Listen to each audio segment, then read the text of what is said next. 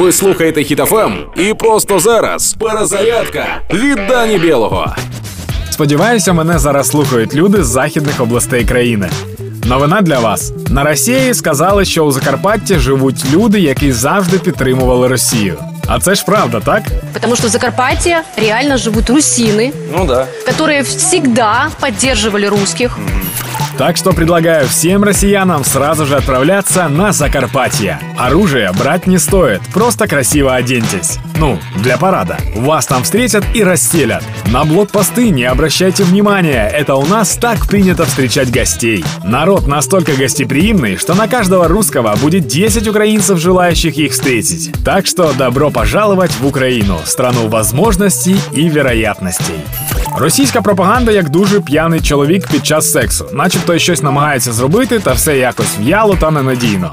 Але ж як завзято. Ми стоїмо вже 70 днів і будемо стояти стільки, скільки буде потрібно, доки ворог не піде з нашої землі. Бо нам багато не треба. Просто хочемо, щоб всі руські повернулися додому навічно у будь-якому стані. Слава Україні! Проект Перезарядка на Хітофем від Дані Білого. Слухайте на сайті HitFM.ua та у подкасті «Хеппі ранок» на Google Podcasts та Apple Podcasts.